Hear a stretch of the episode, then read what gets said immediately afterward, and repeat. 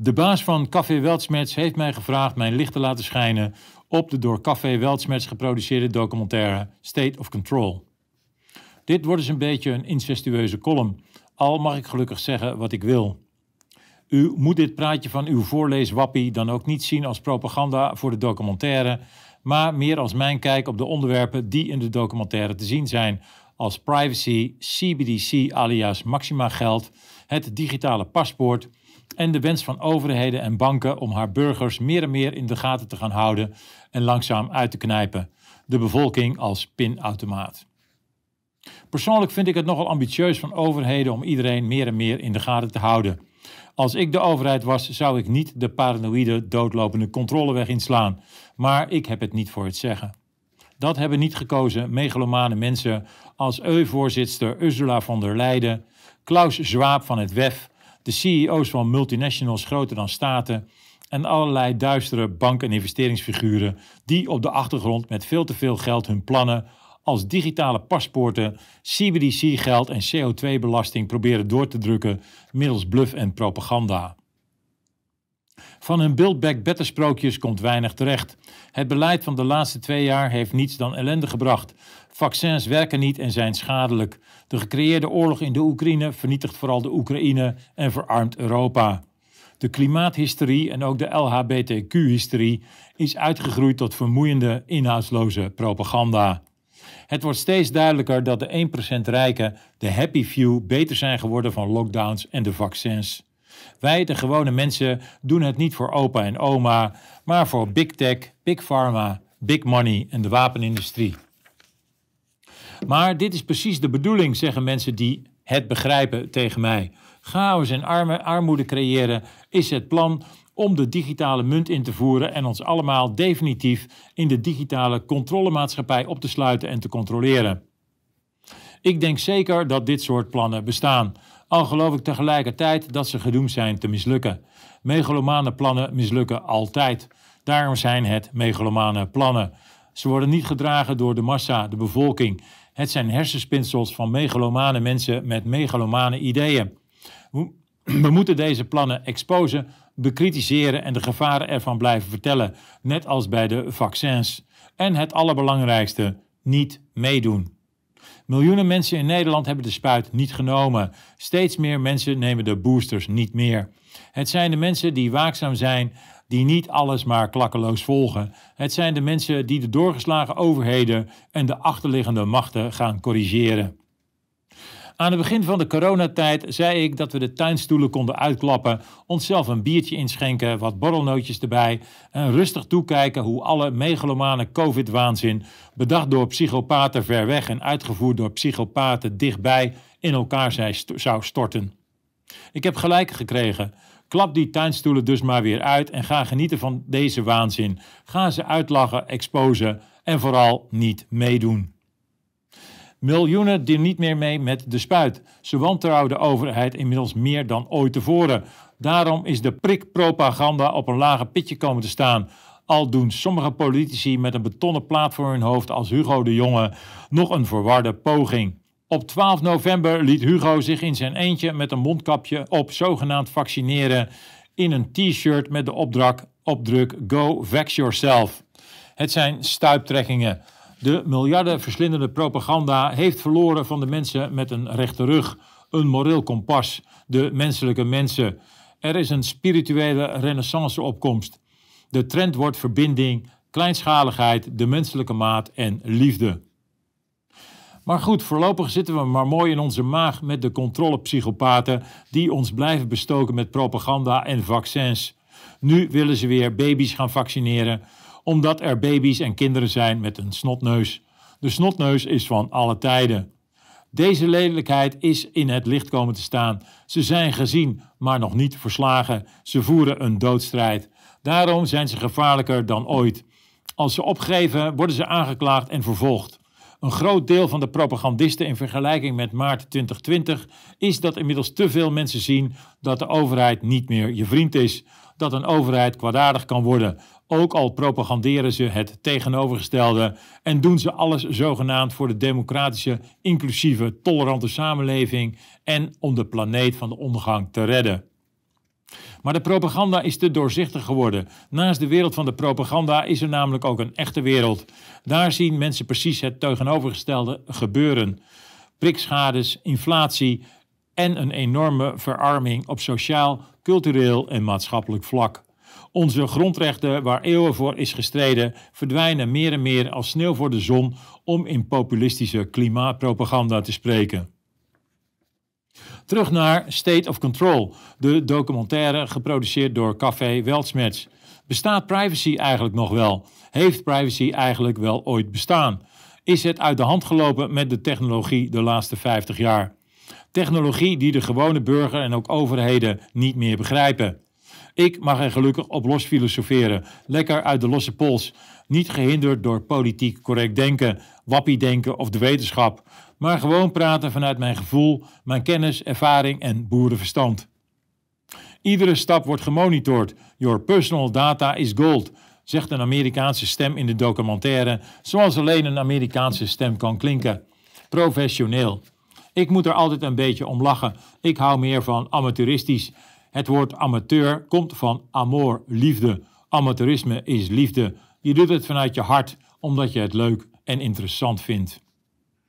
Een paar jaar geleden las ik een verhaal over Bill Gates, die samen met een of andere Japanse miljardair honderden satellieten de lucht in heeft geschoten om iedere centimeter van de aarde te controleren.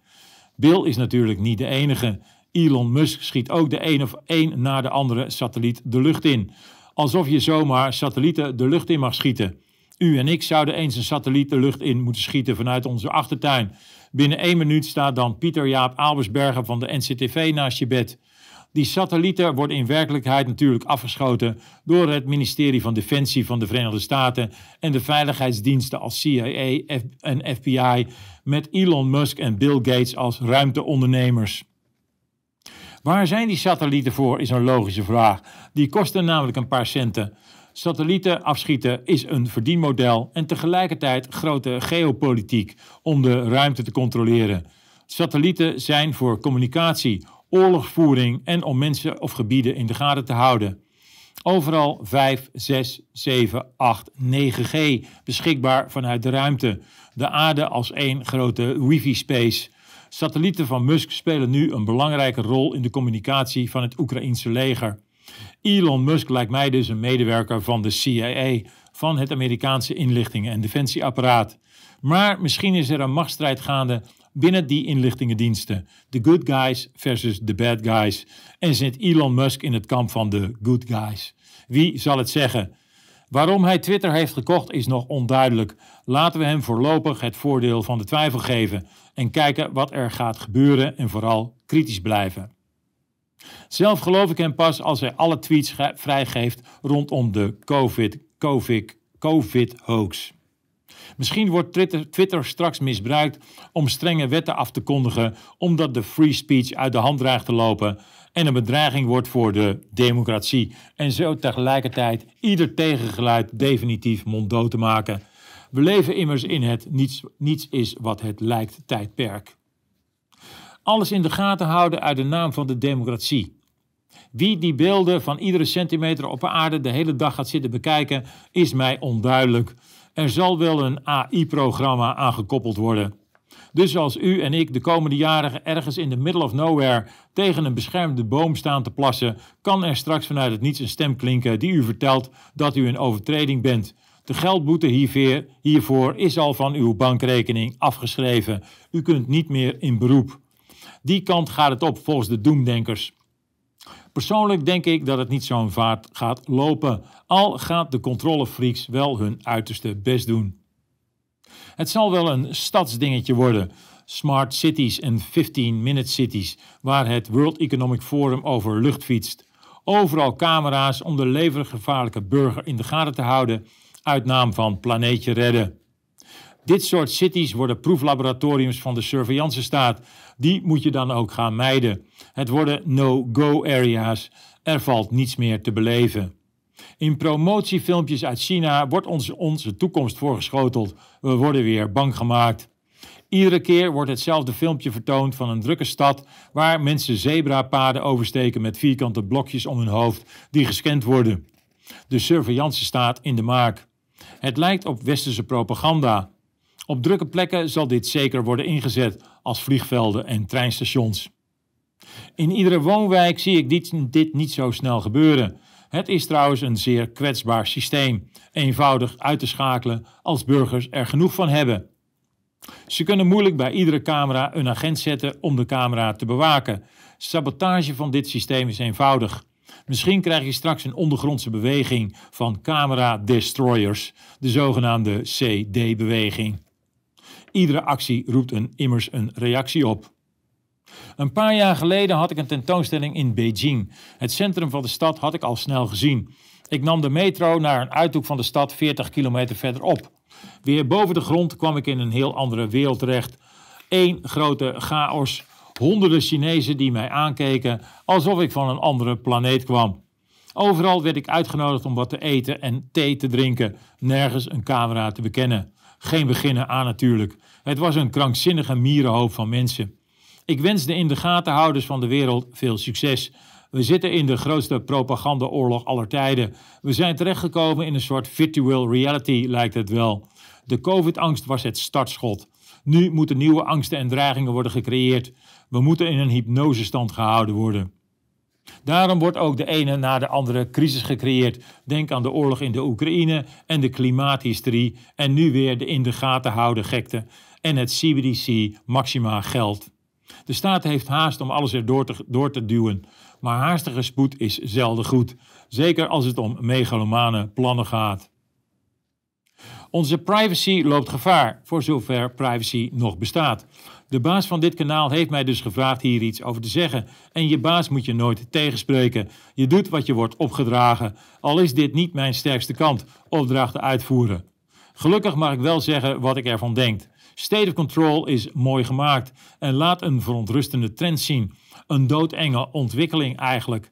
Daar zijn wij goed in bij de alternatieve media. Wij lopen op de muziek vooruit. Je kan beter zeggen dat het heel erg gaat worden, dan kan het alleen maar meevallen. Ik zit hier niet om mensen bang te maken. Integendeel, ik zit hier om de mensen moed in te spreken. De plannen die in de documentaire worden belicht zijn reëel, maar in mijn ogen al mislukt. De internationale wereldorde is sinds de oorlog in de Oekraïne eigenlijk al bipolair geworden. Er zijn nieuwe blokken in oprichting als de BRICS die tegenwicht bieden aan de state of control. Veel mensen in het Westen hebben ook genoeg van de megalomane plannen. Samen gaan we deze idiote plannen dwarsbomen. Samen gaan we de op hol geslagen overheden verslaan. We nemen samen geen spuit en nemen geen digitale wallet. We lachen deze overheid samen uit. We gaan samen een andere kant op. Samen staan we sterk. In ons hoofd blijft vrijheid altijd bestaan. Geen enkele spuit, digitaal muntje of AI-systeem krijgt ons eronder. Het is natuurlijk geen doen iedereen de hele dag in de gaten te houden. En waarom zou je iedereen de hele dag in de gaten willen houden? Ik kan niets anders verzinnen dan dat er heel veel geld mee te verdienen is, net als met het klimaat, vaccins en een oorlog. Hoe harder de propagandisten van de staat ook roepen dat ze het doen voor onze gezondheid of de democratie, het is een grote leugen. Het gaat om keiharde Pietermannen. De rijken worden rijker, de armen armer. Dat is wat er nu gebeurt in ons land en in de rest van de wereld. Privacy is een grondrecht, tenminste op papier. Demonstreren is ook een grondrecht, grondrecht. Behalve als je tegen de absurde coronamaatregelen demonstreerde. Dan trok de overheid alles uit de kast om op brute wijze demonstreren de kop in te drukken. Honderden ME'ers, helikopters, drones, politiehonden en waterkanonnen werden ingezet om vredig demonstrerende bejaarden en mensen die dansten in een aardbeienpak te, in elkaar te slaan. Ondertussen mochten klimaatacteurs zich vastplakken aan schilderijen en over het hek van Schiphol klimmen. Dat had ik eens moeten proberen. Dan had Pieter Jaap van de NCTV mij voor jaren opgeborgen achter slot en grendel. Demonstreren dat past in de Agenda 2030 wordt toegestaan. Sterker nog, ondersteund door de staat en de media. Privacy volgens de dikke van Dalen. De mogelijkheid om in de eigen omgeving helemaal zichzelf te zijn. Privacy niet belangrijk vinden omdat je niets te verbergen hebt, is hetzelfde als niet geven om vrijheid van mening, meningsuiting omdat je niets te zeggen hebt. Het is een uitspraak van Edward Snowden. Privacy is een mensenrecht dat ernstig bedreigd wordt. De meeste mensen hebben niets te zeggen, dus maken ze zich er niet druk om. Volgens de autoriteit persoonsgegevens gaat het erom dat mensen de regie houden over hun eigen gegevens, dat we niet continu gevolgd worden en dat onze medische gegevens veilig zijn, dat we actie kunnen nemen tegen een automatisch genomen besluit. Mooi op papier klinkt het prachtig, de praktijk is weer barstiger. Dan komt het grote geld om de hoek kijken. Data is de new gold, hoorde ik de buikspreekpop van het WEF Joval Harari enkele jaren geleden al verkondigen. Persoonsgegevens is natuurlijk gewoon geld, big money. Gegevens van mensen worden continu verzameld en verhandeld in complexe, ondoorzichtige systemen. Daar kunnen dames en heren van de autoriteit persoonsgegevens onder leiding van de P van de A, Aleid Wolfsen, natuurlijk niet tegenop. Er werken maar 170 mensen bij de autoriteit persoonsgegevens. In 2021 zijn er ongeveer 25.000 datalekken gemeld. Er werden slechts 27 onderzoeken uitgevoerd. Directeur Aleid is slechts 3,5 dag verbonden aan de autoriteit. Daarnaast heeft hij 10 nevenfuncties. Misschien doet hij reuze zijn best, maar het is een druppel op een gloeiende plaat. Op de site van de autoriteit persoonsgegevens is te lezen dat mensen in een vrije democratische samenleving erop kunnen vertrouwen dat organisaties zorgvuldig omgaan met hun gegevens. Een loze kreet: vertrouwen is goed, controle is beter. Een uitspraak van Peter Gillis uit mijn favoriete programma Massa is Kassa. Data zelf is natuurlijk niet kwaadaardig. En het zijn altijd de mensen die kwaadaardig zijn, die de data misbruiken, die dollartekens in hun ogen krijgen van dit nieuwe goud. Het privacyrecht is hopeloos verouderd. In je huis ben je voorlopig nog beschermd door wet en regelgeving, al stond dat tijdens corona ook onder druk. Maar zodra je tegenwoordig je huis verlaat, is je privacy niet meer beschermd. In het digitale tijdperk zit je huis in je binnenzak. Je hele hebben en houden staat op je smartphone. Je huis is niet meer de plek waar je privé dingen doet. Als je op straat wordt aangehouden, mag de politie je zakken doorzoeken en volgens de huidige wetgeving ook je telefoon. Terwijl er voor een huiszoeking een rechterlijke machtiging nodig is. Maar ook binnenshuis staat je privacy onder druk. Denk aan trackers op je laptop, een smartlamp of de smart energiemeter. Alles wat smart is, is niet zo smart voor je privacy. Your home is not longer your castle. Door de publieke ruimte kan je je bijna helemaal niet meer anoniem begeven. Overal camera's, wifi-tracking en smartphones die je locatie doorgeven. Ons privacy-denken is gebaseerd op ouderwetse begrippen als de private en de publieke ruimte. Onze computer moet weer ons huis worden, niet toegankelijk voor de staat en bedrijven.